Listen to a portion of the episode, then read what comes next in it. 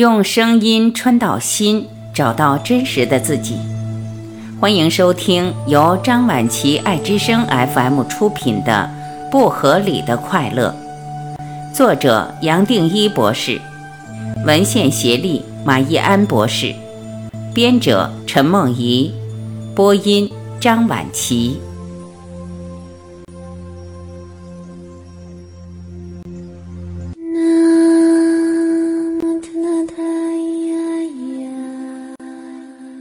八，情绪从生存的工具变成不快乐的来源。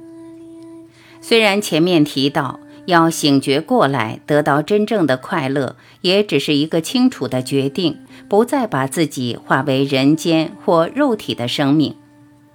然而，我们每个人都要面对的现实，也就是随时都觉得自己活在这个肉体所衍生的种种情绪。情绪对我们有那么大的影响力，其实是有演化生存上的意义的。念头要加上情绪才可以运作。前面也提过，情绪是很重要的生存工具，是脑部指令的扩大器。透过情绪，才可以把一个记忆、一个指令快速地扩大到每一个相关的细胞，让细胞采取相对应的行动。于是，从一个念想所产生的变化，自然转出身体的动，化出种种的动力。有趣的是，情绪不光是一个扩大器，它还帮助提高大脑决策的效率。想象一下，如果碰到野兽却没有情绪，我们的脑自然开始一连串的念头：我之前遇过它吗？它和我熟不熟？会不会吃人？凶不凶？然而，大脑突然产生恐惧，我们自然立即跳出思考的范围，而能产生行动，跑，快跑。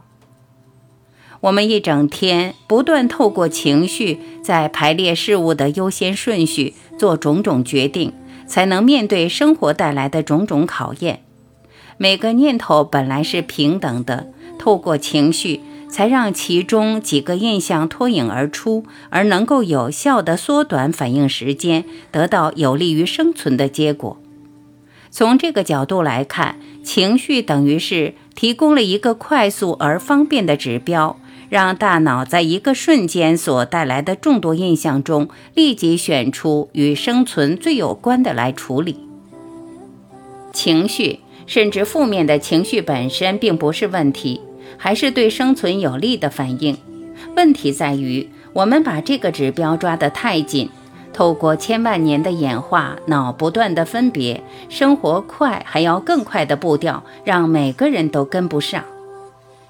在这种长期的危机状态下，我们自然会觉得所面对的都是威胁，也自然调动负面的情绪，而这本身又回头加强负面的念头。这样的循环让人不断的萎缩，用一种悲观的心情看着世界。我在前头的书称之为萎缩体。同时，透过负面的情绪，自然让我们不断的调动过去的记忆，想要防范未来的危机。我过去才说，人没有办法真心的把所有注意力放到每一个瞬间，而是被脑海不断的带回过去。或去设想未来，很少人懂得什么是在。这都还不算是最严重的问题，更严重的是，我们透过快步调所产生的状态，会把这些情绪和念头所造成的萎缩体当作真的，甚至当作全部的自己。我跟这个萎缩体已经分不开了，自然完全投入这个萎缩体。我们明明知道这个萎缩体只是一个念想，是头脑创出来的虚构生命。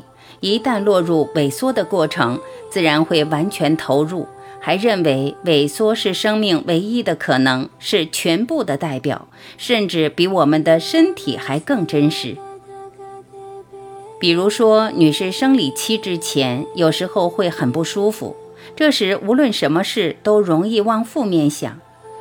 倘若约了某个人午餐，对方晚到了几分钟，不只要挖苦几句，甚至还产生更多的联想。我这么不舒服还准时到，他怎么一点都不体贴？昨天明明请他帮一个忙，他也不搭理，今天也好像没放在心上。年轻人就是这样，一点责任感都没有。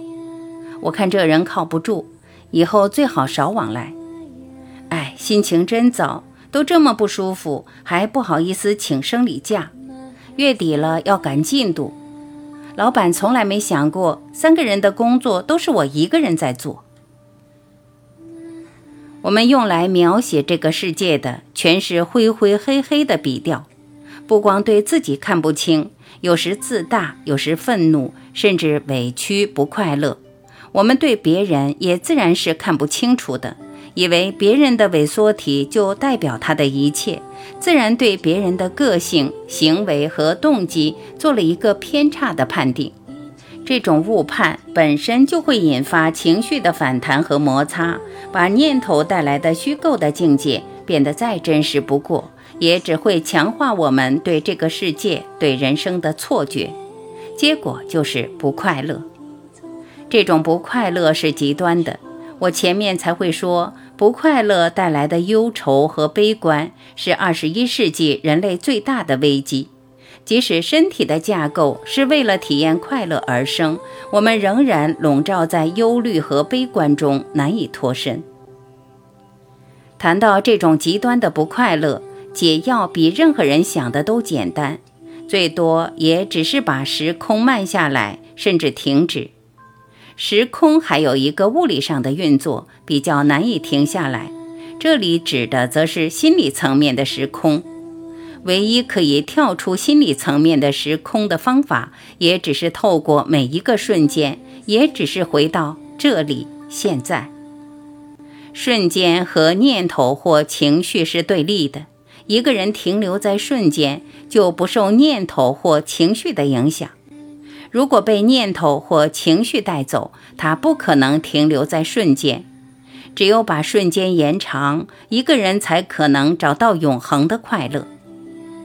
我在前两本书和这里接下来所要带出来的练习，全都是把我们的注意停留在这个瞬间，最多也只是如此。全部的理论基础走到这里，都是为了准备你进入执行的层面。活出不合理的快乐。